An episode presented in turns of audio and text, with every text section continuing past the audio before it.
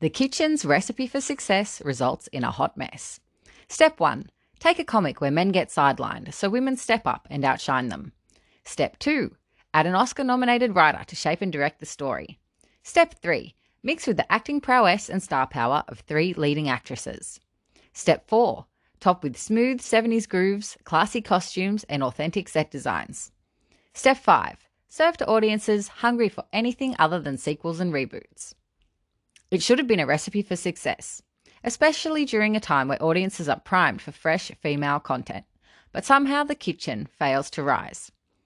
Co-screenwriter of Straight Outta Compton, Andrea Berloff, has written and directed this action mob movie based on the DC Vertigo comic book series by Ollie Masters and Ming Doyle.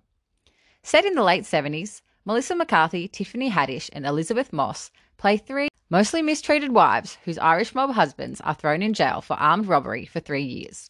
When the leader of the mob gives them chump change to survive on, these smart women quickly realise they might be able to beat the boys at their own game and start having people pay them for protection instead. This is all rapidly set up, and while the film's pacing is solid, its tone and intended message are never clearly established. The Kitchen never seems sure whether it wants to be a dark comedy or not. It gets the occasional smirk, but mostly the humour comes across as an afterthought.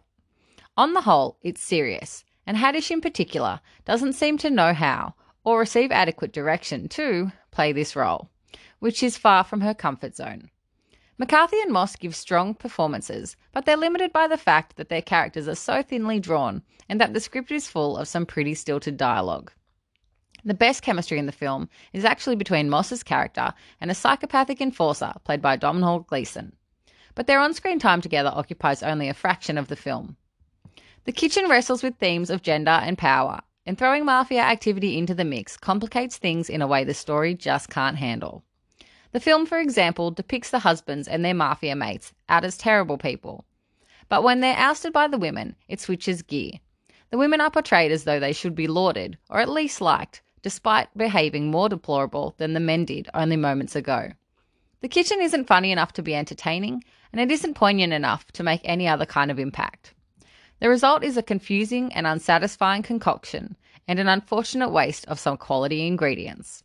See it if you like the Netflix series Good Girls, or you can't picture Bill Weasley as a deadly enforcer. Skip it if you're hoping for laughs similar to The Heat or Spy, or you thought that this was a cooking show. It gets 2.5 stars out of 5.